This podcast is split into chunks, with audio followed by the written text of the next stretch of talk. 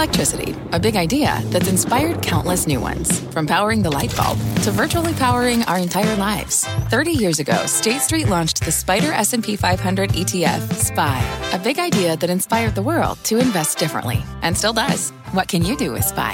Before investing, consider the fund's investment objectives, risks, charges, and expenses. Visit ssga.com for a prospectus containing this and other information. Read it carefully before investing. SPY is subject to risks similar to those of stocks. All ETFs are subject to risk, including possible loss of principal. Alps Distributors, Inc. Distributor. All right, welcome to Last Call. I'm Brian Sullivan. Tonight, it's not just one big story to kick it off, it's a trio of tech headlines that impact your money. Amazon has suddenly lost a big after hours gain, a very brief gain, despite a big earnings beat, all thanks to some surprise comments on its earnings call. Snap has crackled and it's losing investors even more money. I mean, how many times is Snapchat down 20%? It seems like every day. And what is wrong with Intel? The one shot company posting its biggest quarterly loss ever, even as its CEO just keeps getting paid. Let's talk about it all and why you care and bring in platformer editor Casey Newton, Wedbush Securities Managing Director Dan Ives, and CNBC tech reporter Steve Kovach. Uh, Steve, we're going to start with you, I guess, in the, uh, the Amazon earnings. Yeah, it was quite a surprise there. So going into that earnings call, Brian, the stock was up, I don't know, 7 8%. And it just took one comment from the CFO saying, cloud deceleration has not bottomed out yet. They haven't seen the end of this deceleration in AWS cloud growth, and boy, it went negative. CEO Andy Jassy actually explained a little bit more what's going on here. So here's what he said. In AWS, what we're seeing is enterprises continuing to be cautious in their spending in this uncertain time. Customers are looking for ways to save money however they can right now. They tell us that most of it is cost optimizing versus cost cutting. So, look, optimizing basically what Amazon is doing for its AWS cloud customers, Brian, is saying, we'll help you save a little money now in order to keep you locked in, stay a paying customer so we don't lose you to Microsoft or Google. We come out of this macroeconomic headwind environment and we'll be just fine. We'll have all those customers still locked up. By the way, Microsoft is doing a similar strategy. You know, and for our viewers who don't know, AWS stands for Amazon Web Services. It's sort of posting that we got a lot of viewers that are not tech or, or finance professionals. Dan Ives, I guess here's my issue. I don't really care. Honestly, the Amazon earnings, eh. Amazon has not made a dime for investors in three years. I mean, if you traded it, you probably have. The stock is back to where it was three years ago. Every one of our viewers probably has an Amazon van driving up to their door every single day, and yet the company has done nothing for three years. Why not? Look, I mean, they're really spending money like 1980s rock stars, and, and the costs were really upside down. E commerce started to slow, but the golden jewel for them is cloud. And ultimately, they are losing share versus Microsoft. I think, you know, their crosstown rival is seeing a much different market than Amazon's seeing. And that's really been a big reason why the stock continues to be a treadmill where you look at names like Microsoft that have done the opposite. That's the issue for Jassy as he's been handed the baton from Bezos. All right, Casey, I got to listen. I don't. I don't use these cloud. I mean, Hotmail was the cloud computing. I mean, if we don't. Honestly, it was. You think about it, they all. Every company tries to throw cloud computing in their name like it's some new thing. Okay, literally, Hotmail was cloud computing.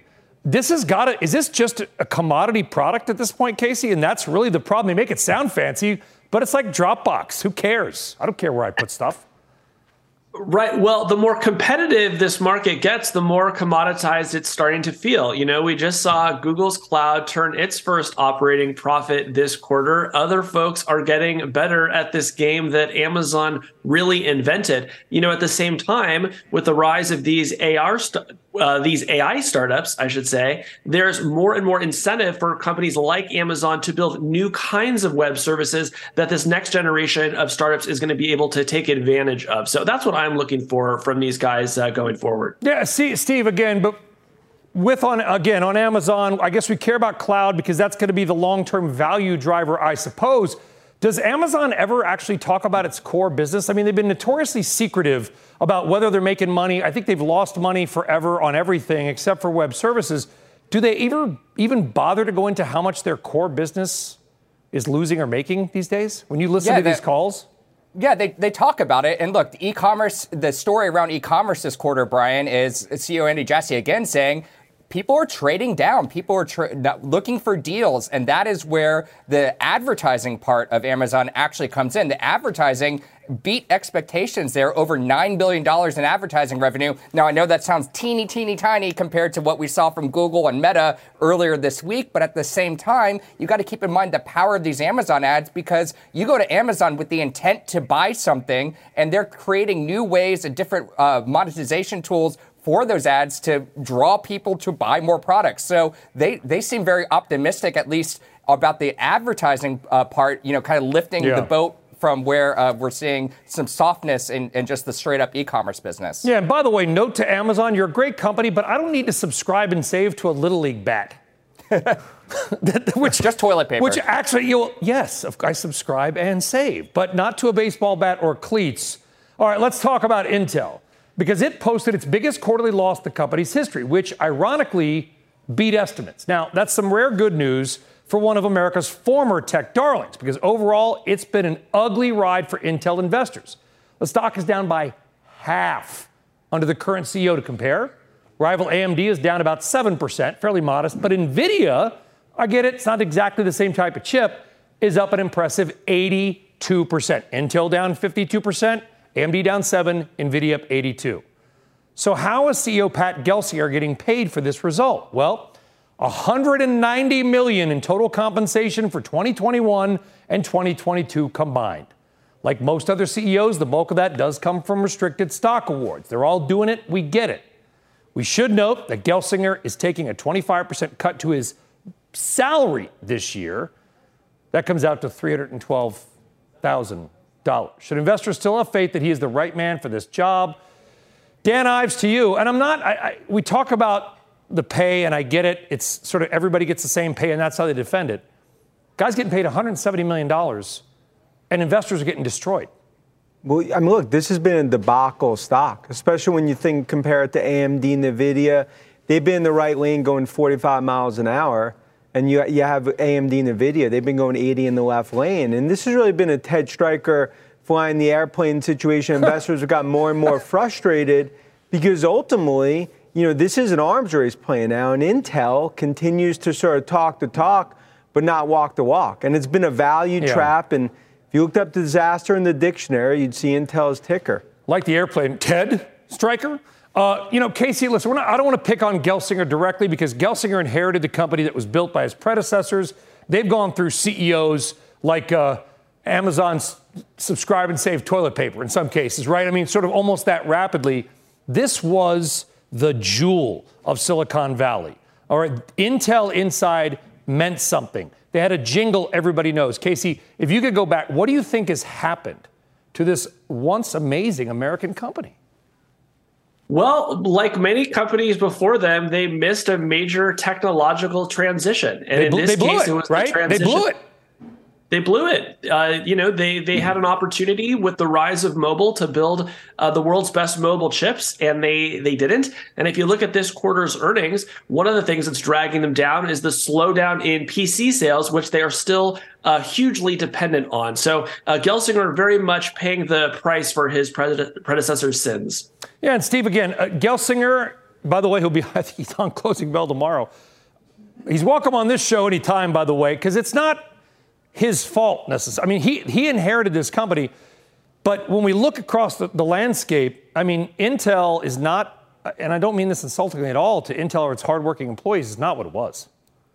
Yeah, and look, Brian, you can make an argument that Gelsinger, especially when he first took over, was overly bullish, especially at the beginning of the pandemic when we saw PC sales just explode and everyone was buying stuff they needed to work from home, you know, work remotely. We know we know that story. But he was acting like this was going to continue forever, and it obviously did not. At the same time, he's spending a lot of money trying to become basically TSMC and say, instead of making our own chips, we can make other chips or other companies, make these, they're called foundries, we mm-hmm. know. And look, that's why that Ohio deal is happening. And he believes, look, we can get Apple back as a customer, for example, by maybe we don't put our chips in uh, Mac computers anymore, but maybe we can at least make the chips for Apple and that they put in their computers. That's a that's a really tall order. It's really hard. You have to be really bullish on the company to believe they can yeah. pull that off given their history. That's a good, good, historical pull by you. Intel used to be in Apple's computers, then Apple right. developed its own chips. Now they want to go back and make Apple's chips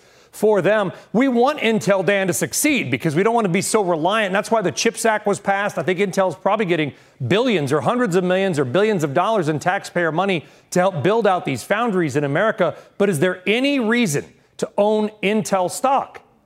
Look, I mean, ultimately, Apple, they're beating Intel at their own game. I mean, there's a better chance me playing the NBA than Intel going back to Apple with open arms. And I think in terms of semis, you'd rather play in NVIDIA or an AMD or any of the other AI plays till they prove it. And for yeah. right now, it's more value trap. That's been the issue. Casey, Dan, Steve, a good combination. Dan, and don't throw yourself, you never know. I mean, you, you never know what could happen. Dream big, my man. I'll dream big. Dream big. Thank you all. All right. Programming alert. On Monday and Tuesday, we are going to be coming to you live from Los Angeles at the Milken Global Conference, one of the most amazing conferences in the world, bringing people together from the world of finance, healthcare, philanthropy, and yes, even some politics. It's open and it's very transparent. And on Monday night, we've got some amazing guests lined up for you, including Chris Ailman and Jase Auby, who combined manage over 500 billion in pension dollars. Big thinker Niall Ferguson, Washington Commanders president Jason Wright. We'll talk to him about the sale there and what they're going to do. I wonder if the Commanders name even sticks. And Congresswoman Maxine Waters, as well as some likely surprises. So tune in Monday because, like Randy Newman, we love LA. In the meantime, Here's what happened to your money today. We saw a good day for the macro markets as well. The Dow, the S&P, and the Nasdaq all rising. Dow 1.5%, Nasdaq up 2.5% as well. You have Facebook had a big day, Amazon had a big day. All that subscribe and save toilet paper is paying off.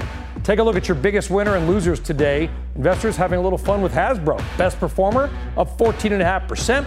And investors biting off more than they can chew with Invisalign owner Align Technology. It fell more than 10%, even though everybody seems to have those Invisalign things in their mouth. All right, let's take a look at futures and see how things are shaping up for tomorrow. No movement there. They're flat, so let's move on. All right, that is next week, Milken. We're still going here and up next. Some new hope for America's fight against obesity. A leading bariatric surgeon is here on whether some of these new drugs like Ozempic and Mounjaro will really help. Plus, and in an interesting segue, We'll talk about America's most exclusive dinner seat right now. Legendary chef and restaurant owner Mario Carbone will join us on his star studded restaurant in Miami as the Miami Grand Prix F1 next weekend kicks off. Stick around.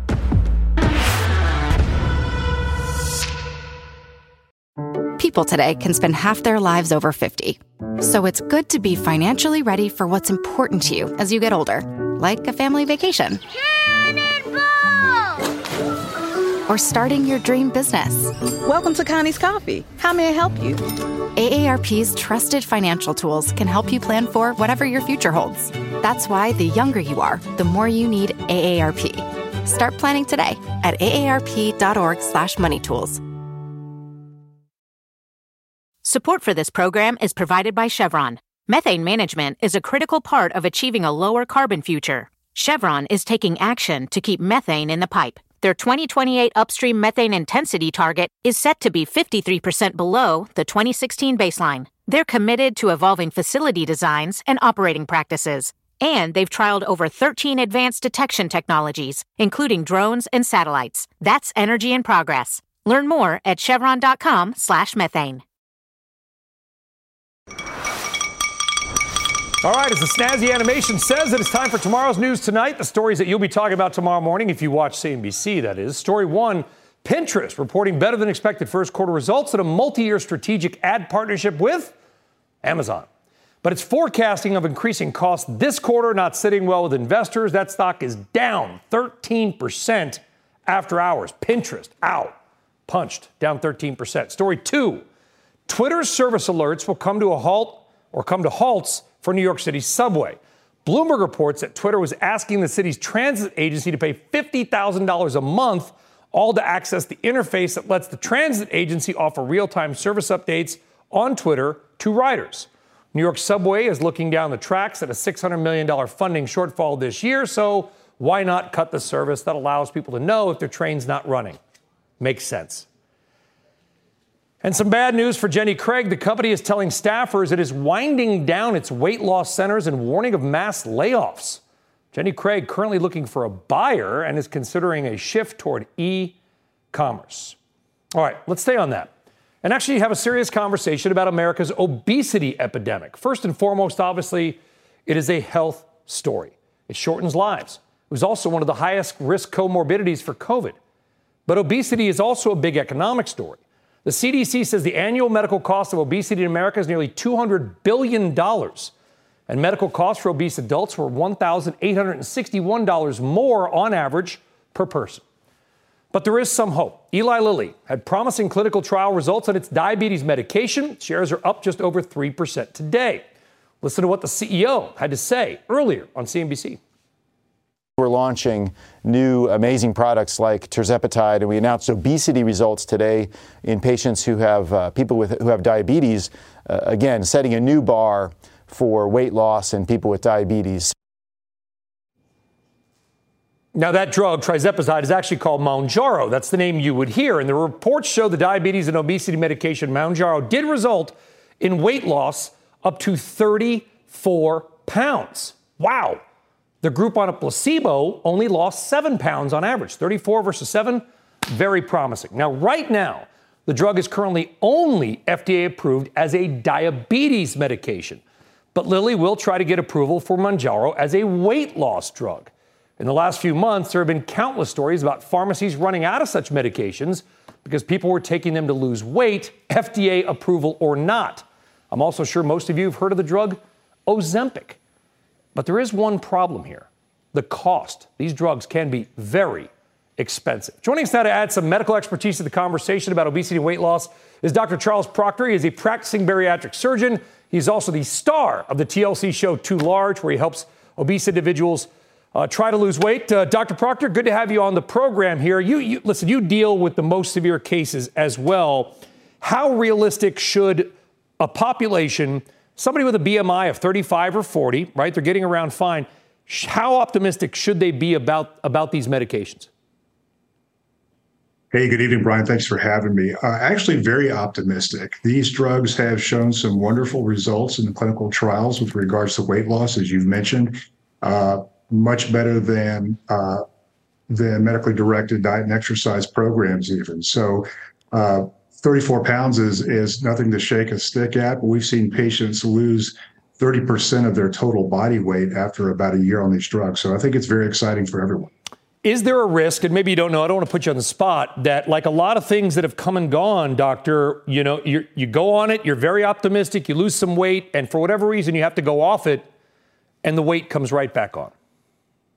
Yeah, that's a real risk, and and we've seen that happen as well. Um, these are medications, especially for folks with higher body mass indexes, people who have maybe over 100 pounds to lose. Not unusual for them to lose that weight on a medication like this, but if for whatever reason they have to go off of it, for that weight to generally come back over time.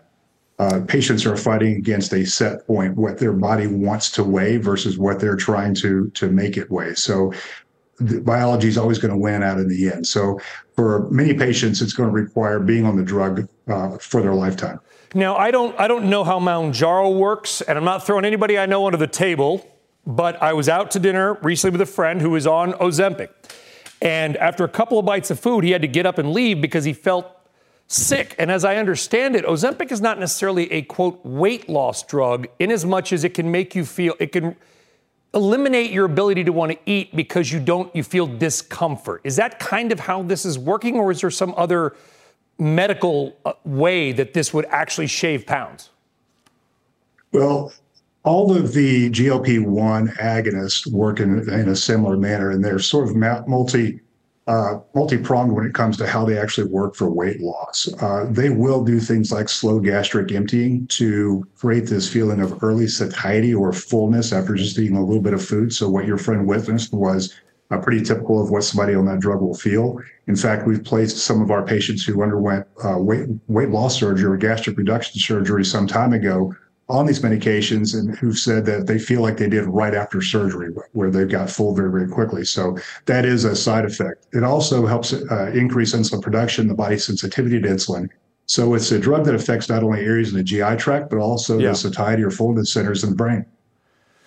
You know, I, I called it an epidemic or a crisis, and I know the media overuses those words on a lot of different things. I get it. But when I look at the data, and it's not like I'm skinny mini over here, when I look at the data, doctor, it, it's The numbers are stunning. I mean, there's two states, Mississippi and West Virginia, where 51, now more than half of the, the adult population is technically obese, not overweight, but but obese. This is I've watched your show. It's very good, by the way. Brutal on the joints, knees, hips, lower back. It's causing missed work days. Is it unfair to call this uh, a crisis? I think it's not unfair at all. Uh, we are, you know, obesity is now the number one chronic disease facing our nation. Uh, the CDC puts out a report every year with these uh, terrible numbers on the rise in obesity. The two states you mentioned hit over 50%. It's thought that my own state, the state of Georgia, will probably be in that category by 2030. We're all headed that direction. So uh, something really needs to be done, uh, not only with the medications and surgery, but also with the way we approach uh, our, our diet. Yeah, and and and a lot of people out there probably shaking their heads on that. It was also after age the number one by far comorbidity for COVID, and it's like we've passed it on. If we talk about it, you're shaming somebody. I mean, it's but it's a crisis. We have to talk about it. Dr. Charles Proctor, thank you very much. All right, coming up, CNBC's Julia Boorstin discovers what AI is coming for next. We'll give you an inside look at how artificial intelligence is transforming the entertainment industry. That was Julia. We hope she can change back. Julia. Plus, the battle between Coinbase and the SEC is ramping up. We've got a live report from a huge crypto conference in Texas. Mackenzie Sigalos, I think, is real and is there. yes, and I've got some fiery sound from you on U.S. crypto regulation coming up just after the break. People today can spend half their lives over 50. So it's good to be financially ready for what's important to you as you get older, like a family vacation. Or starting your dream business. Welcome to Connie's Coffee. How may I help you? AARP's trusted financial tools can help you plan for whatever your future holds. That's why the younger you are, the more you need AARP. Start planning today at aarp.org/moneytools.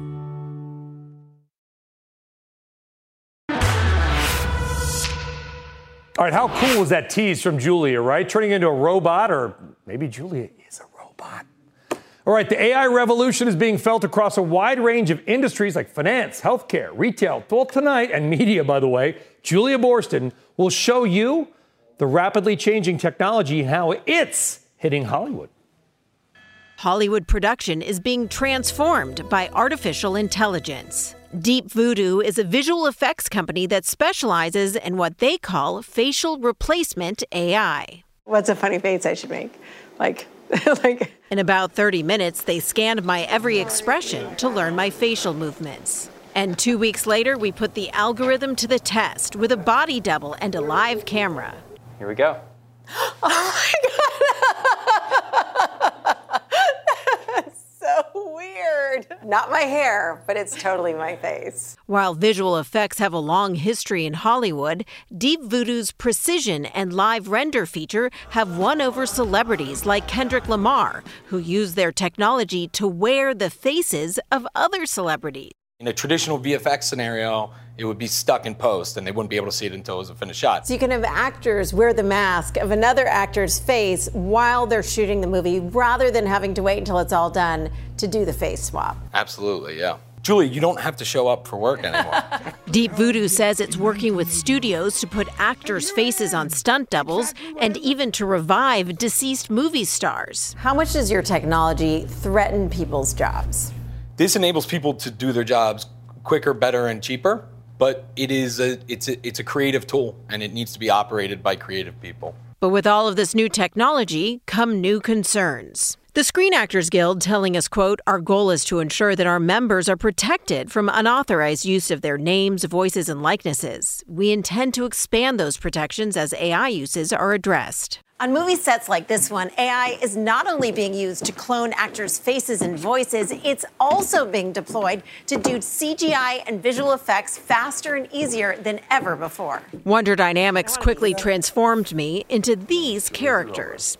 Their AI technology can replace a human actor with a computer generated figure in hours. It's waving its arms around the way I move my hands when I talk. Actor and company co founder Tye Sheridan was inspired to improve visual effects after his experience wearing motion capture sensors on Steven Spielberg's Ready Player One. We always wanted to tell stories that were bigger than our our pockets, and that's really kind of what led us to starting this company. Along with his co-founder Nikola Todorovic, Sheridan is hoping to make premium visual effects easier and more affordable. A one minute scene like this would normally take weeks to render. With our technology, we're really hoping to bring it to a day or a couple of hours, depending on, on what shot is. So it becomes much faster, but also more cost efficient. Exactly, and more accessible because all you need is a browser web browser and a camera. Wonder Dynamics says hundreds of thousands of users have signed up to try its platform, and productions in the works for Netflix are already using it. Is it going to eliminate the need for actors? Absolutely not. I've never put myself out of work.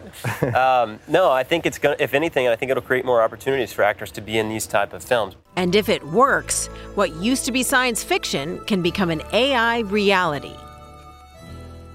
How cool is that? And by the way, it's appropriate. Ready Player One. Read the book. You can watch the movie if you want, but read the book, and maybe that's kind of the vision of where AI and, by the way, AR, augmented reality, and Meta and everything else will ultimately go. All right. Speaking of tomorrow, it is Deepfake Friday. Now, if you tuned in last week, you saw me interview Foamy, which was an AI generated audio version of myself. This week, we're going to do things a little bit differently. We're going to play Deepfake Bingo.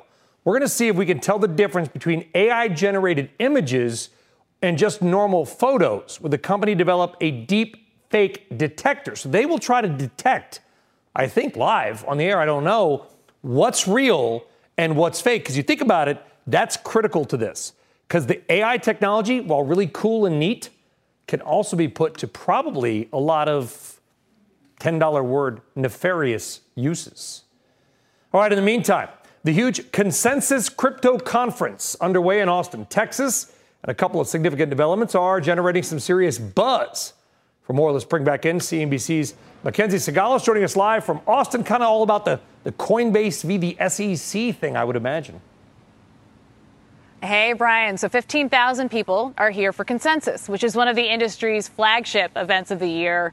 You've got companies like Robinhood, Alphabet, MasterCard, and Binance US all coming out with announcements surrounding Web3 investments and or new product launches in the space. But there are some pretty big headwinds facing the sector. We're still firmly in a bear market. Web3 VC funding has dropped 82% in the last year. And the biggest topic coming up in every single conversation I've had with CEOs, VCs, and investors focuses on regulation. Now, this week, as you mentioned, we've seen Coinbase, a centralized crypto exchange, which is considered a blue chip name in the industry, going head to head with the Securities and Exchange Commission. Now, just today, the exchange offered a fiery response to the SEC, which it shared publicly in response to a Wells notice it received from the commission last month. A Wells notice, typically one of the final steps before the SEC formally issues charges. And this just coming days after Coinbase sued the SEC on Monday. Our petition that we filed earlier this week asking uh, the Third Circuit Court of Appeals to order the SEC to respond to our petition. We think getting a simple yes or no answer is uh, entirely reasonable uh, when our question is simply requests uh, nothing more than that. Um, so I, I, think that we're going to be in court uh, on that for a while. Coinbase has met with the SEC more than 30 times in the last year, and already the CEO has floated the idea of potentially leaving the U.S. altogether if they don't get some regulatory clarity soon, Brian.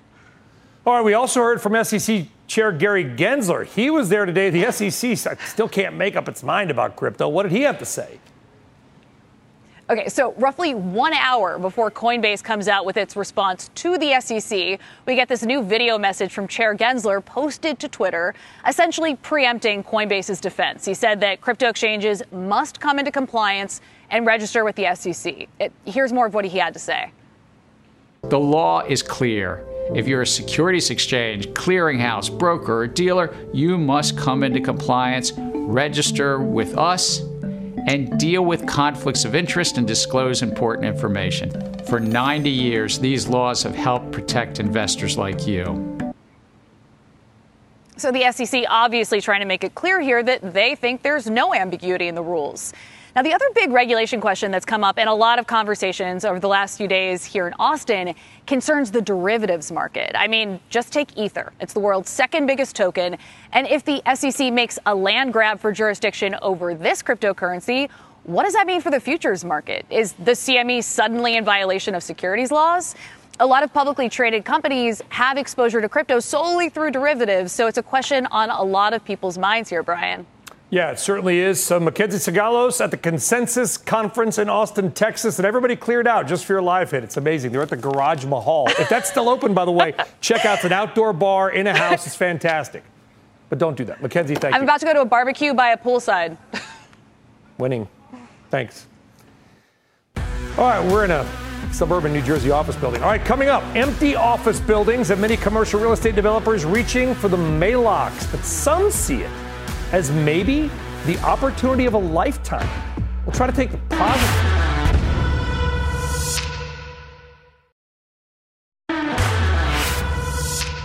All right, welcome back. Here's a really interesting story that you probably will not hear anywhere else a growing rift between OPEC and the biggest energy advocacy group in the world, and it's getting a bit nasty, at least as far as these things go.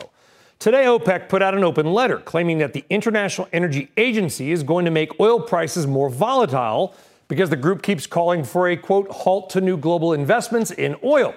The IEA is all in on the trillion dollar push toward more electrification, even though its own data shows that global demand for oil could be higher in 10 years than it is now. The IEA director recently said that OPEC had to be, quote, very careful about jacking up oil prices. And now OPEC, which clearly did not like that, responded today by saying, quote, the IEA should be very careful about further undermining oil industry investments because OPEC has warned that any more shortfalls in investments globally could send prices soaring because production goes down. Now, to those not accustomed to the world of geopolitics and this energy stuff, this kind of seemingly polite ish back and forth is a lot more aggressive than you might think. And in 10 plus years of covering OPEC and going to meetings in Vienna, I've never seen OPEC do this kind of thing. Let's talk more about it with Bob McNally of the Rapidan Group. Bob, welcome. And I'm, you know, listen, a lot of our viewers like, why do I care? And I get it because it just seems kind of like a, you know, like a shoving match. This is real. This was a really rare and interesting thing for OPEC to do today, putting that note out directly going after the IEA, was it not? It is unusual, Brian, you know, and the reason consumers should care about it is because both of these organizations, the IEA looking out for consumers, OPEC looking out for producers, they're looking down the road and they see problems. They see price spikes, they see shortages, and this is part of a blame game to say, look, it wasn't me. So we really should ask ourselves why are these organizations having this battle? What is it they're seeing and trying to get ahead of and blame the other side for? So it's very important for consumers. Well, answer your own question. I mean, the IEA and Fatih, Dr. Birol, great guy. I've, I've interviewed him, I've met him many times. He's got his push toward more electrification and renewables. But even the IEA's own data on baseline scenarios shows that oil demand is not going anywhere anytime soon. Yeah, you know, unfortunately, Brian, we've seen a politicization of these oil price forecasts. And let's start with uh, the IEA. The IEA, a couple years ago, started saying, look, we're going to peak demand. We're getting in electric vehicles so fast, demand for oil is going to collapse. No real evidence for that, and they said it. OPEC said, that's irresponsible. You're going to, you're going to hurt investment in new supply. You know, IEA has been saying we don't need new investment in greenfield oil fields because we're, we're going to have peak demand. So I think OPEC has a point when it says you guys are going to make the coming oil boom boomier. You're going to exacerbate shortages in the oil market. And when that happens, it's your fault, IEA, not ours. So I think when it comes to that argument, IEA, uh, excuse me, OPEC is on solid ground. Well, and because listen, again, you you and I, by the way, because we talk about fossil fuels, we're like the bad guys in some respect, and people think, oh, you're so pro oil. I'm just looking at the data all the data, your data, IEA, oh, whatever it is. And I don't, there's like this school of thought, Bob, that oil is going away. And, you know, like even the president, not to knock Biden, but the president was like, well, we're going to need it for at least another 10 years. There's no estimate anywhere that I've seen that shows oil demand is going to meaningfully drop off in a decade. If not, maybe, maybe it'll go down by half in 50 years, best case scenario. But that's still a ton of oil because it's not just about cars. But there's this weird narrative out there like, oh, in a couple of years, there won't be any more oil. Oil goes into toothbrushes, roofing Absolutely. material, concrete, Absolutely. tires. Right.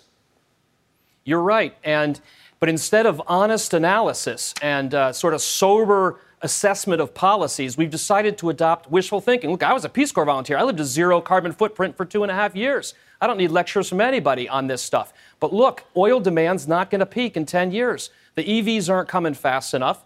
And the, and the ICE cars, the gasoline cars, aren't getting that efficient that fast. So, again, I think we can have a debate later this year, right? To, to be fair, IEA is saying, wait a minute, in the next couple months to quarters, you, OPEC, by cutting this supply, you're risking higher oil prices. There you can have a Yeah. more reasonable debate. but when it comes to the longer term, uh, I think OPEC's on stronger grounds. Yeah, here, well, just, did, the IEA yesterday, again, this, and I'm not picking on the IEA because they're good people and I'm friends with a lot of folks there and they work hard. The IEA yesterday, I think it was, had a big report out on sort of EVs and decarbonization.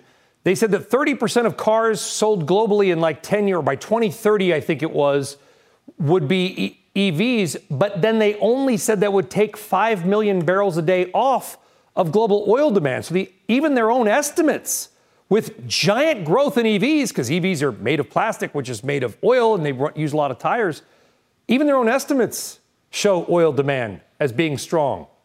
That's where I'm, con- that's where I'm a little confused. And we all should be. You know, again, starting in 2020, IEA decided to ditch, to cancel, if you will, forecasts showing steady, steadily rising oil demand and adopt this peak demand uh, forecast for 2030. And the industry doesn't believe it. OPEC doesn't believe it. I don't believe it. Not many analysts I know, Republican, Democrat, any side of the aisle, really believe it. But by telling this to everybody, they're discouraging investment. That's it. And, and making shortages worse. If somebody told me something would be gone in 10 years, why would I ever put money into that thing? I wouldn't. Right. Bob McNally, I might be gone in 10 years. Bob McNally, Rapidan Group, thank you very much. All right, straight ahead. Office buildings are lying empty across America, but could this be a massive opportunity? Stick around.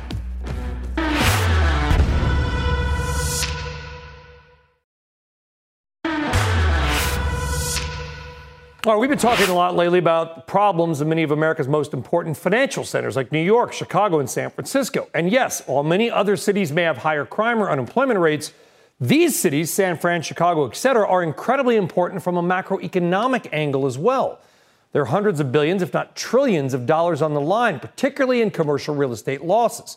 We've seen a number of headlines over the past few days, all about facing woes in prime buildings and bad areas, both due to empty desks from work from home and concerns about crime that is keeping people away. Case in point, a story today out about an office building in a prime San Francisco location that may sell for 80% less than it was valued at just a couple of years ago. But one potential solution is gaining steam, and that is converting old office space into residential multifamily units. According to real estate data firm CBRE, the number of office conversions in the past three years is really taking off. Is there some optimism here? Joining us now is Brown Harris Stevens CEO Bess Freedman and Silverstein Partners CEO Marty Burger. Marty, kicking off with you. Your firm is making a $1.5 billion investment in converting offices into residential properties. Tell us about it and why it's a good deal. Sure, thank you. Um, in the- market today where office is not as favored and the residential market is so hot, uh, it makes sense to be able to try to buy office buildings that may be obsolete and renovate them or rehab them into um, apartments because there's always a lack of housing in most major cities like New York City, where we are based. And you can never build enough rental housing in New York City. There's always going to be a demand for it. So, with this dynamic, we are trying to pick up office buildings that um, are not doing well from a uh, office perspective because they haven't put the amenities in and they can't compete with their uh, with some of the other buildings that have put amenities in. And then we're converting them to residential, which is just you know being leased very quickly because it's such a hot market and the young people Yeah. want to be in the city. Uh, Yeah. It's where the talent is, and they're they're leasing space quickly. Well, you know, having been in New York, Chicago, and San Francisco in the last year myself, and I was in Manhattan today, New York City best feels totally different than the other two. I mean, New York City is, is it's got problems. Okay, I'm not saying it doesn't have problems. There was some weird stuff I saw today, but feels light years ahead. And in San Francisco, which is arguably one of the most beautiful cities in the world, for a building like that to go for 80% less, assuming it does, says to me that nobody even wants to convert that building into apartments. Well, I think also, hi, Brian, good to see you, and you too, Marty. I think also San Francisco was really hit because, you know, it was a hub you know, for tech startup. And because so many people after the pandemic realized they could work from home, I think they were really doubly hit by office vacancies. And so I, I read that article too. It was valued at 300 million. Now it's they're trying to sell it for 60. You know, the value has gone down. Interest rates have gone up. There's nobody that wants to be there. There's higher crime. There's all these issues that are going on. New York is not in that situation. I think we're in a better place regarding our office space. And I love the fact that Marty is doing this with some of it. I best I guess it's class C and B office uh, space that he's probably converting. I think it's complicated. What, what do does that What does that mean? I'm sorry. It sounds like my report card from college, but I don't know what that means from a real estate perspective. it just means it's not like you know, Class C is not is you know, it's older. It's 20 years plus old. They don't have the amenities. Class A building space, you know, it's beautiful. It's done. It's got outdoor space. It's modern. It's clean. There's amenities. There's probably a shower, a gym, and all sorts of fun things. Probably ping pong, Brian, which we love. All that stuff.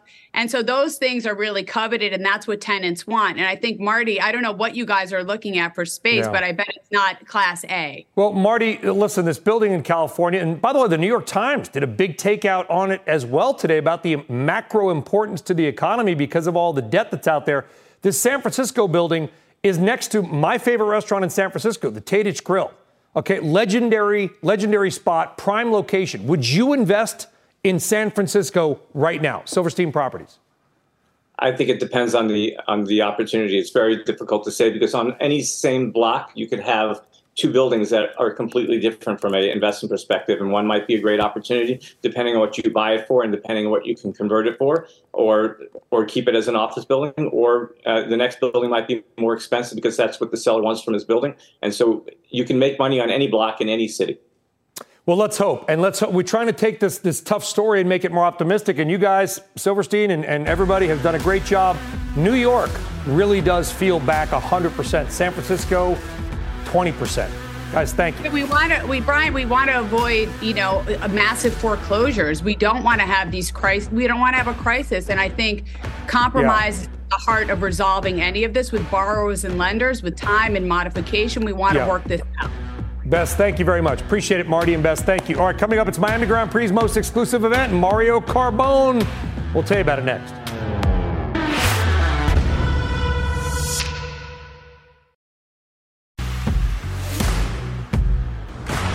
You know what happened 18 years ago today? The world's largest commercial jet, the Airbus A380, completed its maiden flight.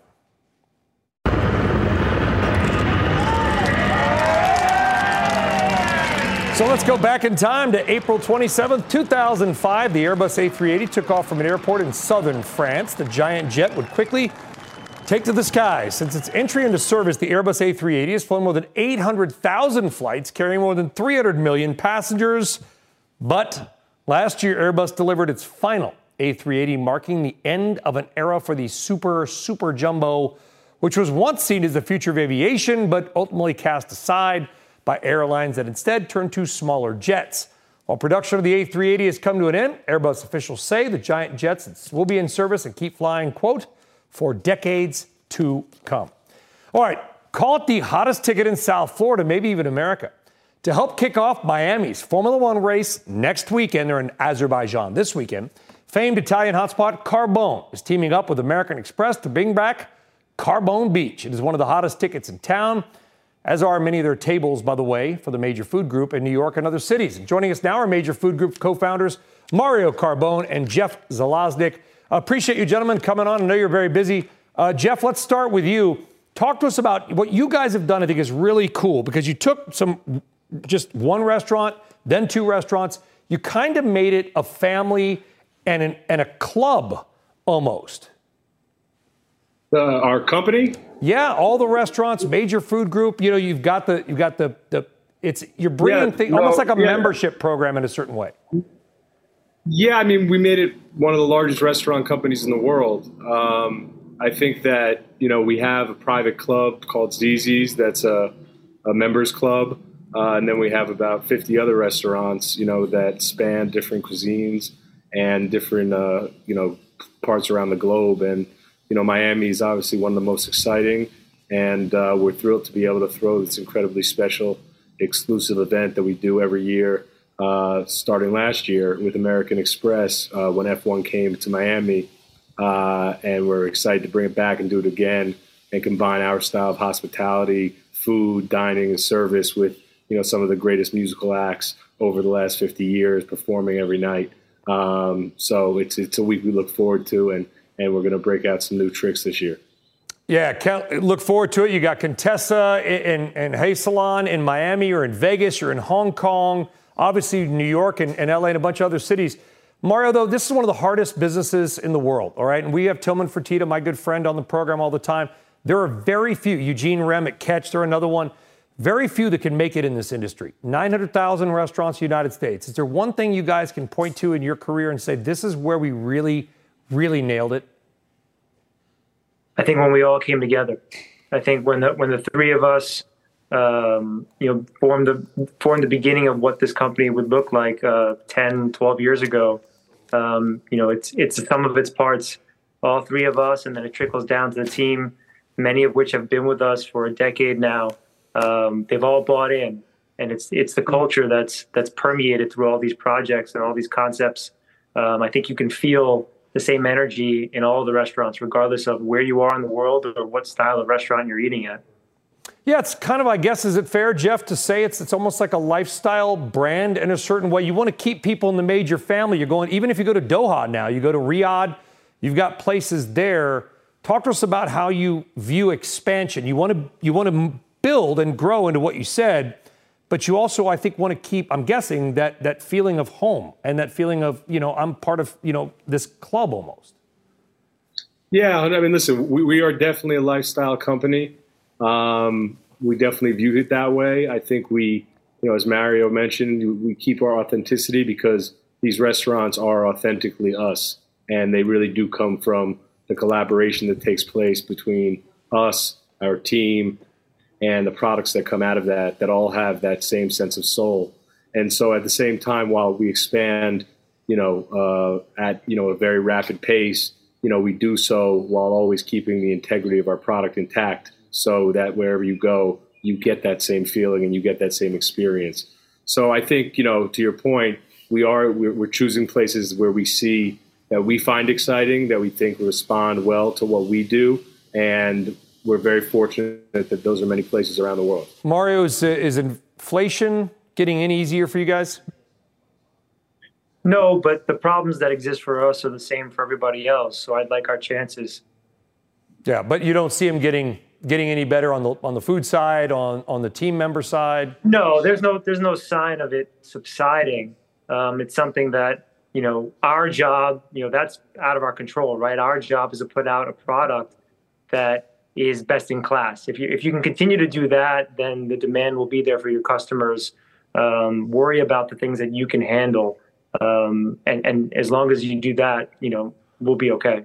Well, I, I think you're doing more than okay because every time I worry about the economy, I go. I was at Dirty French with Bill Cohen and, and another friend a couple weeks ago. It was like a two-hour wait. So every time I feel bad, I go to one of your spots. I'm like, the economy's doing just fine.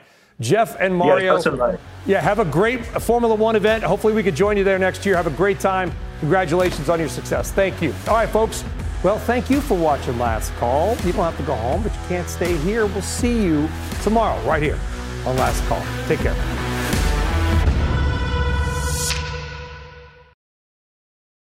People today can spend half their lives over 50. So it's good to be financially ready for what's important to you as you get older, like a family vacation. Or starting your dream business. Welcome to Connie's Coffee. How may I help you? AARP's trusted financial tools can help you plan for whatever your future holds. That's why the younger you are, the more you need AARP. Start planning today at aarp.org/moneytools.